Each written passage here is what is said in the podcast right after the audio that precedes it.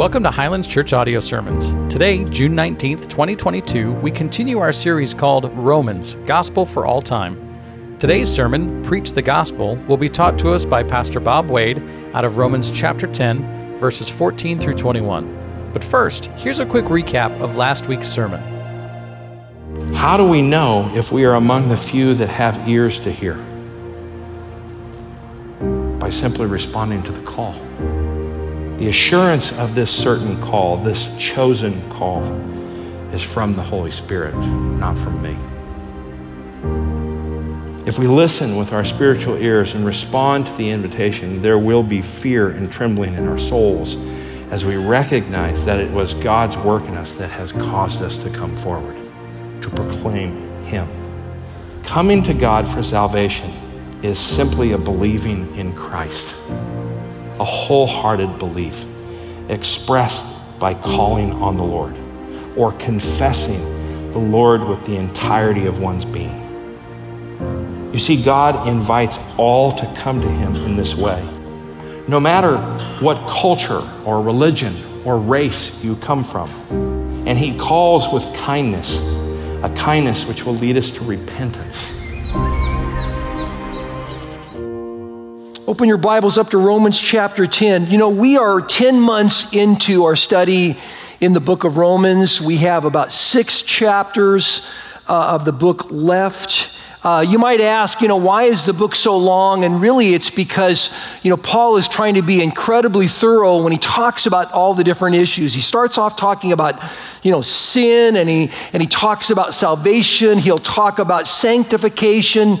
You know, he talks about sovereignty, and there, there's so much more to go through all of that. And this morning, as we're in chapter 10, Paul's really going to talk, and in this case, he's specifically going to challenge really the Jewish Christians that are in Rome, but really all of us to have a, a sense of sort of embrace and love for the gospel going out to all people because we have a tendency, I don't know if you've caught this or not, but we like everybody to be exactly like us. You ever notice that? We want everybody to walk the same path we walk. We want them to come to faith exactly the same way, to have the same background, and yet that is, that is not the way it works. Is not the way our world works. Now, just to set the context here, let me sort of give you a fictional discussion that takes place in heaven. Follow along with me for a second. When Jesus returned to heaven after his death and burial and resurrection, the angel Gabriel asked him, Lord, do the people on earth know how much you love them? And how much you suffered for them? And what you're doing for them right now and what you have planned for them in the future? No, not yet. Only a few in Judea and Israel do at this point, Jesus said.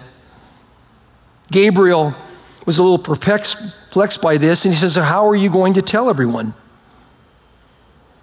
Jesus' response is, Well, I've asked Peter and James and John and some others to tell the story until everyone everywhere is heard. Gabriel, knowing the poor effort that mankind tends to put into things that don't directly benefit themselves or their families, said, Lord, what if Peter and James and John grow tired? What if people after them simply stop telling the story? Or what if people 20 centuries from now don't seem to sense the same urgency? Have you any other plans? Jesus' answer said, Nope. That's the plan. Now, the dialogue obviously is fictional, but the truth is real.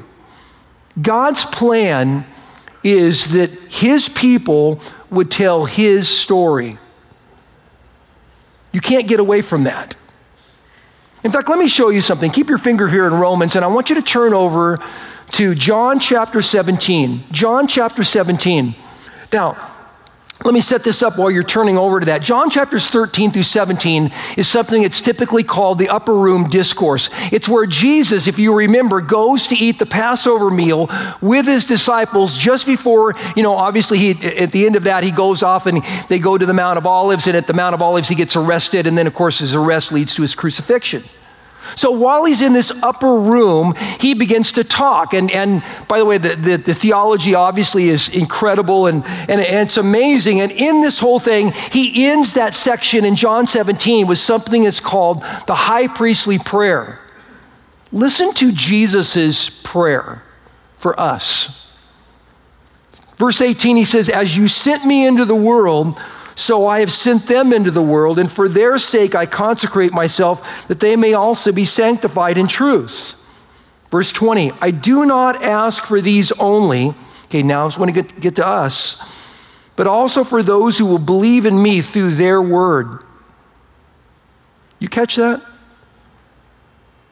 God's plan from the very beginning is that his followers would tell his story.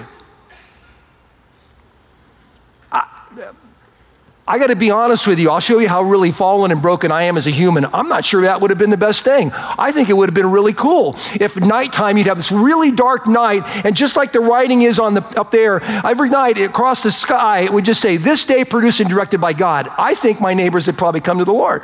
This is my feeling. But the truth of the matter is, is what God said is, look, the most valuable possession I have are those people that I sent my son to die for. I'm going to take my most valuable story and give it to them. That's us. You don't realize what that means? That means that the gospel is a spiritual assignment, not an option. This is our assignment.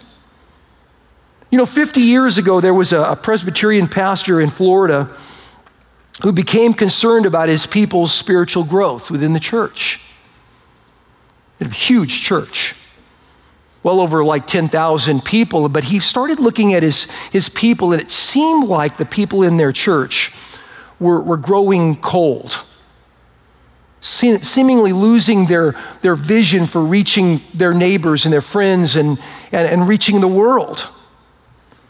And so he began a program called Evangelism Explosion, and they trained thousands of people within their church. And it was interesting because even with the training, the people in the church mostly found it very difficult to go out and to share their faith. In fact, only 10 to 15 percent of the people within you know, Coral Ridge Presbyterian Church actually went out, knocked on a door, and shared their faith with somebody.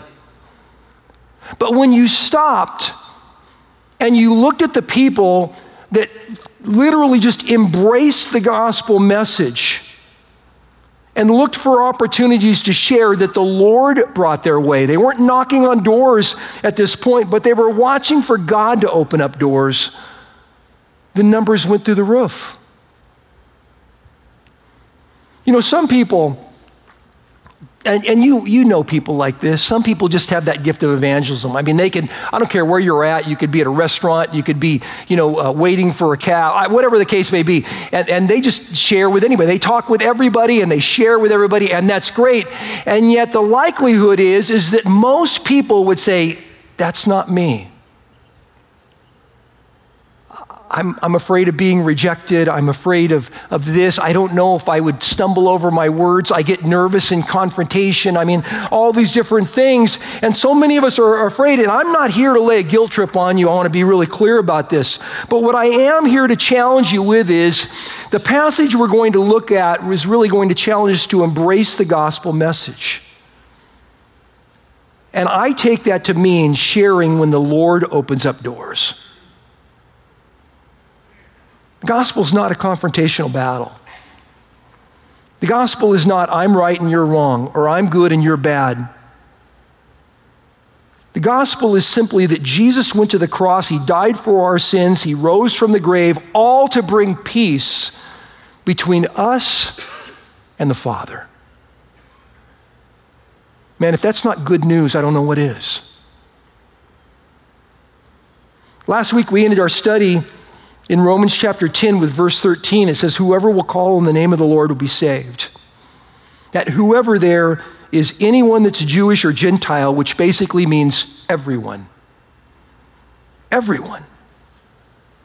I mean, if you're a Christian, you did that. You called on the name of the Lord. Do you realize what that means that we have in common?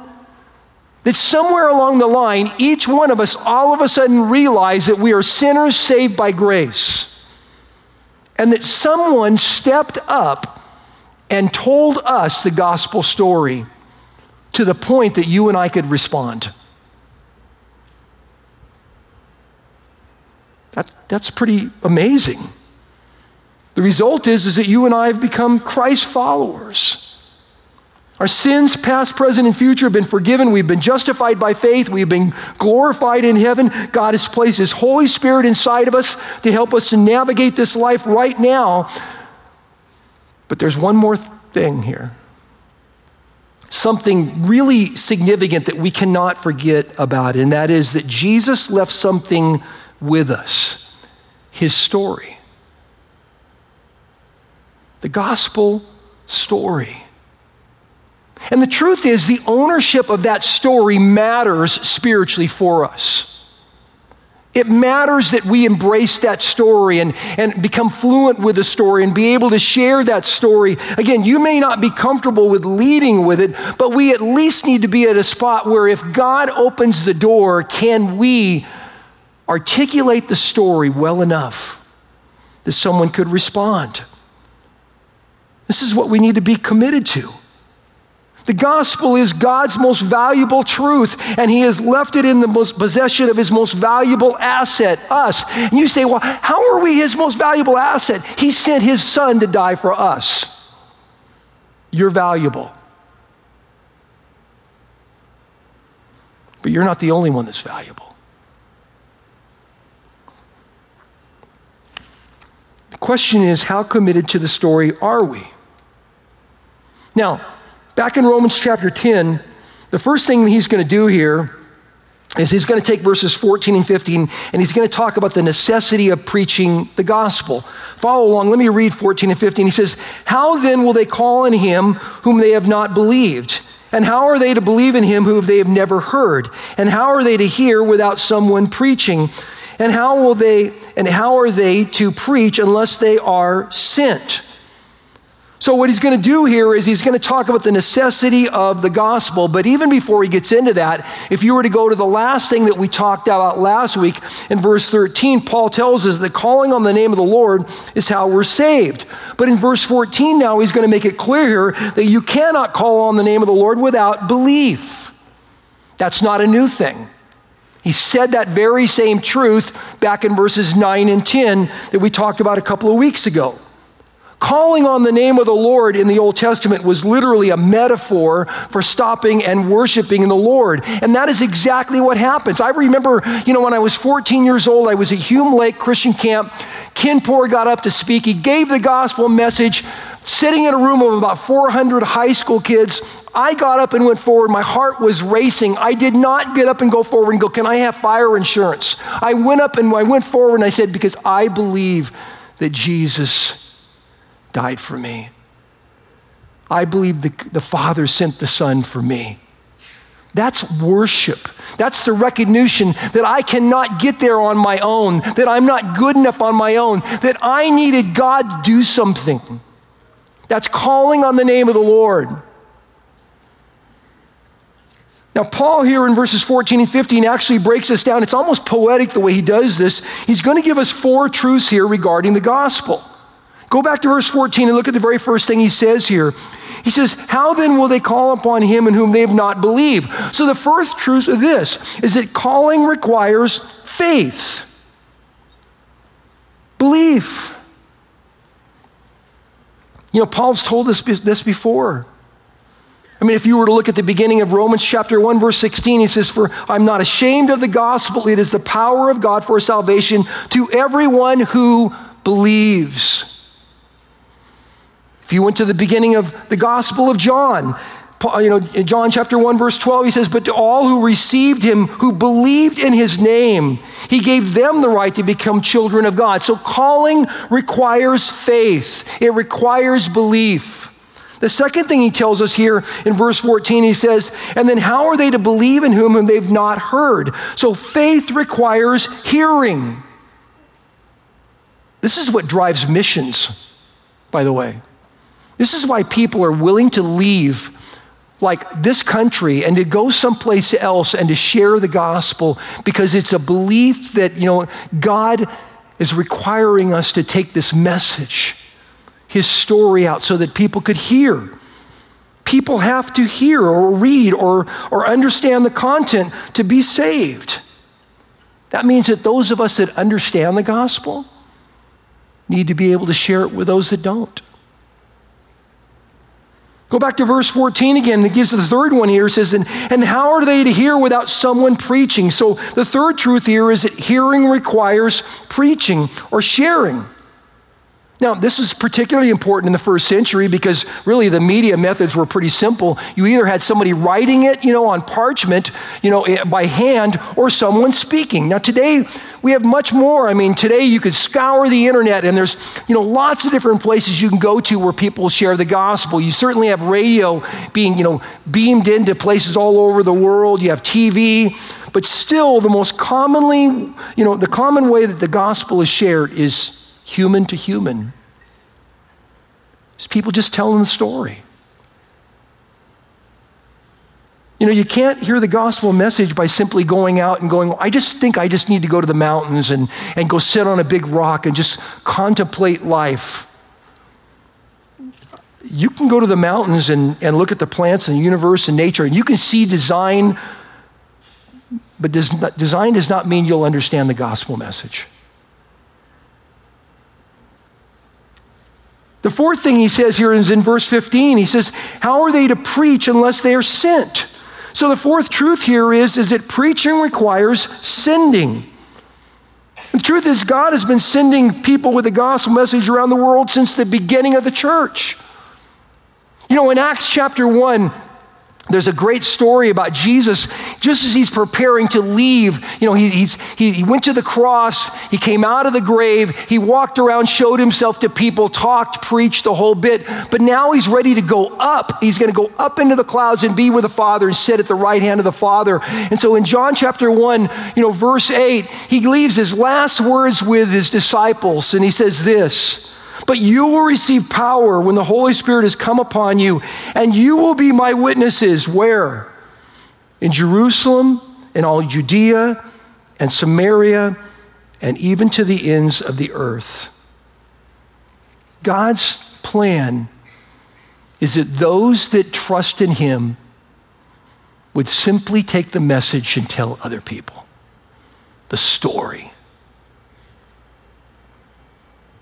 Do you realize that that's been going on for a long time? You know, just because you're not aware of the fact that God has been sending people all over the world doesn't mean it isn't happening. Thomas, who was one of Jesus' disciples, one of the apostles, the one called the doubter, most people don't know that Thomas went to Asia. That, that, Thomas went, first of all, to, to India and beyond that, you know, to so many more different places, to, to Burma and to wherever the case, even to China in, in that case. Most people don't know that. There are lots of Indian believers, there are lots of Chinese believers. I mean, if you just stop and look at like even the low estimates that there's 50 million, you know, believers in China or the higher estimates that are 150 million believers, the gospel is real. You know, we have people at Highlands that, that do this even now. Dave and Jen Benner run a, a ministry called AGM, and they their focus is going into Vietnam and some of the countries there in Southeast Asia. And they go in there uh, specifically to help equip local churches, not to go in there and go, hey, you should be like the American church. No, we're going to go in there and help you be the church that God wants you to be here and do discipleship. Teach what is discipleship? What does that really mean? Grant and Christiane Walsh are in Thailand. Before they were in Thailand, they were in India. They go there, they've been church planting, doing evangelism and discipleship, and, and, and really rescuing women out of the sex trade. We have a family in the church whose kids and grandkids are getting ready to head off to a Muslim nation here that's been in the news a lot lately. because God is leading them there to do gospel work, and they will end up planting a church that will be an underground church because God's called them to do that. Now, you may not have their burden, okay? That may not be your burden, but here's the question If God called you to go, would you?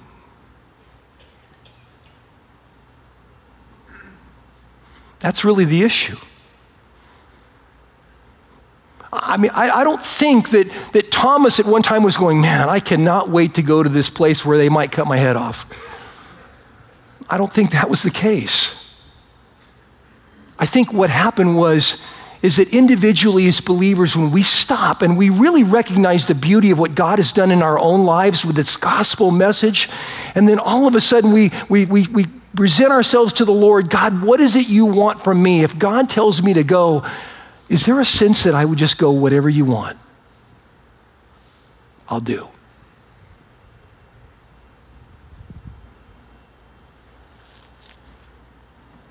Whatever you want, God. Go back to verse 15. The second part of verse 15 here is actually kind of an unusual statement. He says, And how are they to preach unless they are sent? As it is written, How beautiful are the feet of those who preach the good news. Okay, how beautiful are the feet of those who preach the good news. Now, where that comes from is Isaiah 52, and it's a celebration there uh, of God coming and delivering his people from bondage in Babylon and in Assyria. But what it reminds us is, is how beautiful the message is and how beautiful the hearts of the people must be to sacrifice and to travel and do all that to bring this beautiful message to me. That's what the idea is here. Now, when you get to verses 16 to 21, the message is going to change a little bit because now he's going to tell us that not everyone will embrace the gospel message. Look what he says in verse 16. He says, But they have not all obeyed the gospel, for Isaiah says, Lord, who has believed what he has heard from us? So in, here he starts off with a contrast, the word but. Now, now something isn't beautiful. It was, the, the feet of those bringing the gospel was beautiful, but now it's not. Why? Well, in this particular case, Israel had rejected the prophets. Now, the reason why I would say it was Israel rejecting the prophets is because in, it's first of all, it's written in Isaiah 53, which is something that Jewish believers would have known carefully, or excuse me, any Jew would have known in that case, and the Gentiles wouldn't have known. Verse 17 very famous verse here. He says, So faith comes from hearing, and hearing through the word of Christ. So the only way he says that people can believe is by hearing the word of Christ. The word of Christ would be what Jesus has done his death, burial, and resurrection.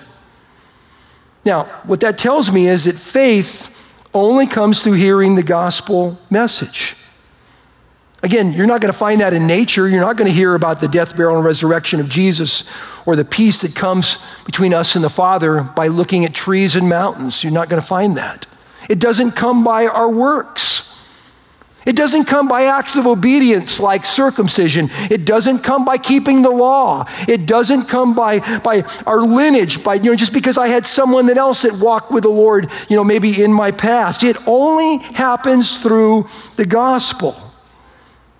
That's one of the reasons why, as a church, we're committed to teaching through God's word. We're not going to go off and do, well, we're going to talk, you know, and, and do uh, five weeks on how to be a happy family. That may pop up at certain places in the scriptures, and we'll take time to make sure we hit on that. But the truth is, is God's word is the thing that moves our hearts.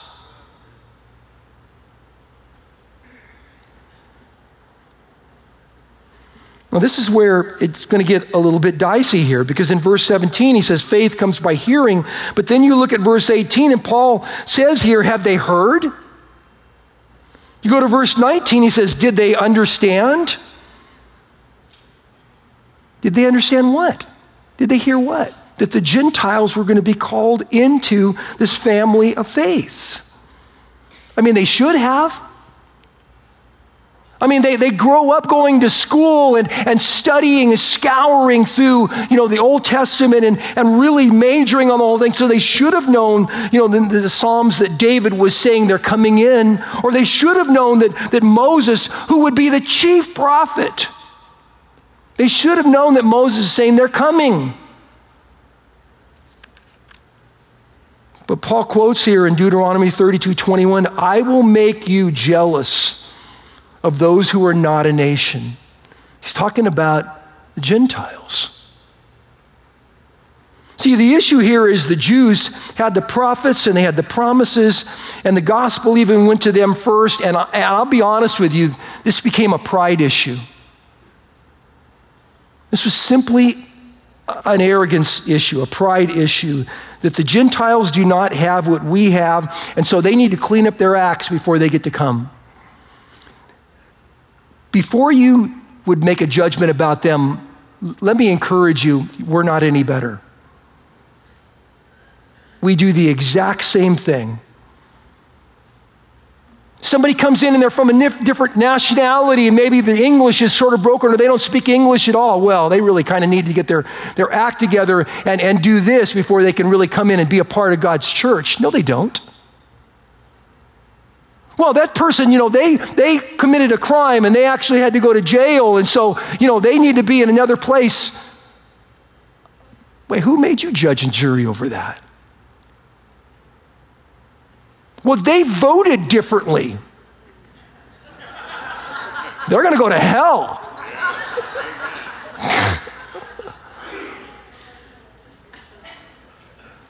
we need to be really careful that we we can judge with the best of them.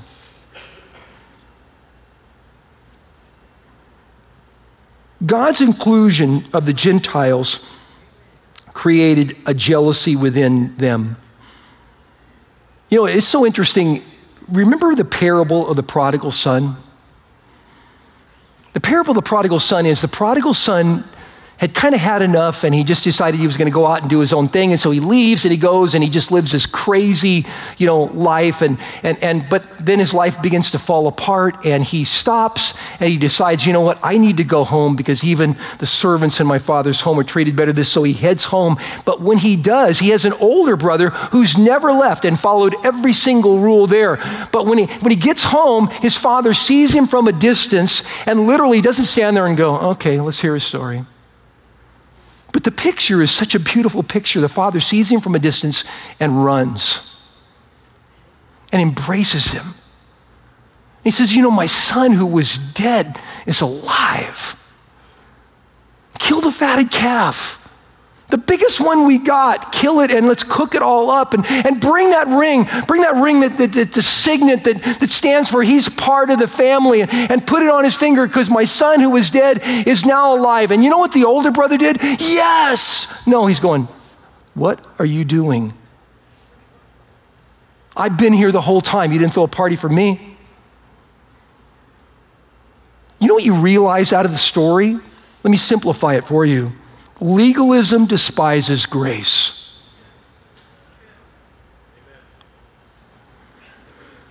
go back to verse 19 here. The Gentiles, he says here, are called a people of no name and a foolish nation. So for them to be forgiven and loved by God was just seemingly too much for the people, of the Jewish believers there to handle. This is not new. Keep your finger here and go over to Acts chapter 13. Let me show you a little, little struggle here that takes place within the church. Acts chapter 13. The believers here, there are Paul and, and Barnabas, they go to the city called Antioch and they begin to share the gospel. They get invited to go into the synagogue here. Listen to what happens, starting in verse 42. It says, They went out and the people begged that these things might be told them the next Sabbath. And after the meeting in the synagogue broke up, many Jews and devout converts to Judaism followed Paul and Barnabas. So, in other words, Paul and Barnabas, they go, they go into the synagogue, they preach, and you have this large number of people following them at this point. Verse 44. But the next Sabbath, almost the whole city gathered to hear the word of the Lord.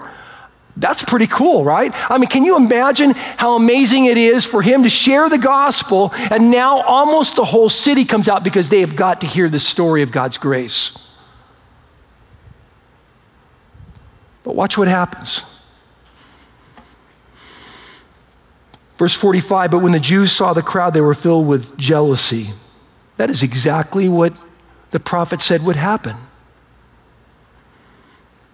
So they began to contradict the things that he was speaking and revile him. In verse 46, Paul and Barnabas speaking out boldly, saying, It was necessary that the word of God be spoken to you first. Verse 47, because the Lord has commanded, I have made you a light for the Gentiles, that you may bring salvation to the ends of the world, the earth. The Jews who were so blessed by God, still blessed by God. I mean, think whatever you want, but I mean, we're talking about an incredible blessing from the hand of the Lord. We're supposed to take the message of the one God to the whole world. And they didn't.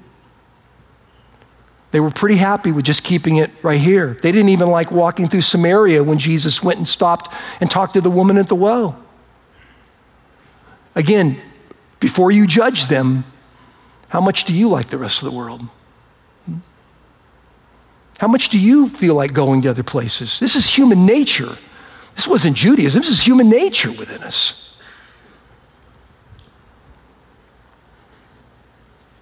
But watch what happens. Verse 48 And when the Gentiles heard this, talking about the gospel message, they began rejoicing and glorifying the word of the Lord, and as many as were appointed to eternal life believed.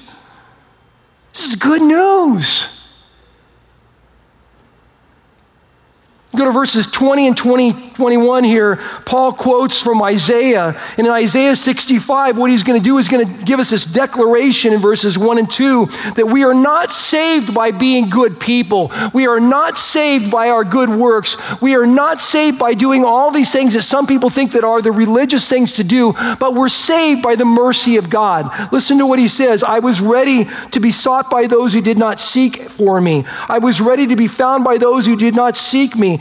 I said, Here I am, here I am, to a nation that was not called by my name. I spread out my hands to all, all the days to a rebellious people who walk in a way that is not good, following their own desires.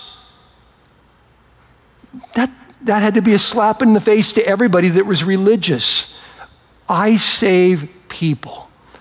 I don't ask them to become good so they can be saved. I save them so that they will be good.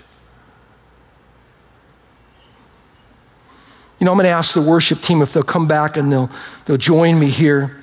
I, I don't know if you notice this or not, but between verses 18, 19, and 20 and 21, do you, did you catch the, the number of testimonies that were there? In verse 18, you got the testimony of David from Psalms. In verse 19, you get the testimony of Moses from De- Deuteronomy. In verses 20 and 21, you get the testimony of Isaiah. I'm not trying to be funny, but that's the Jewish Hall of Fame. They should have known this truth.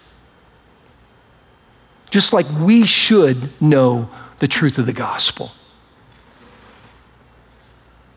Paul's point is the gospel is for everyone.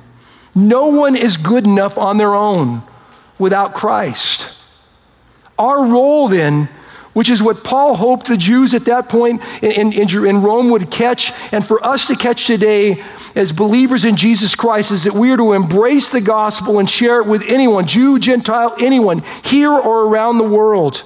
And so here's my question Are you ready for that? Are you gospel literate? Do you understand the gospel message? Have you embraced the beauty of the gospel truth? Have you noticed that every single week when this comes up on there that it says Romans, gospel for all time? Because that's what it is. The gospel matters. There is no story like it. You didn't come to faith by any other truth. The gospel matters. And so in July, we're going to take four weeks. We're going to stop off for a time and we're going to talk about what is the gospel that we're supposed to take? How do we do this? How do I overcome my fears? Is there a way I can learn how to share this truth? Because it matters. Now, spiritually, I want you to understand something. It is not okay for you to go, that's not for me.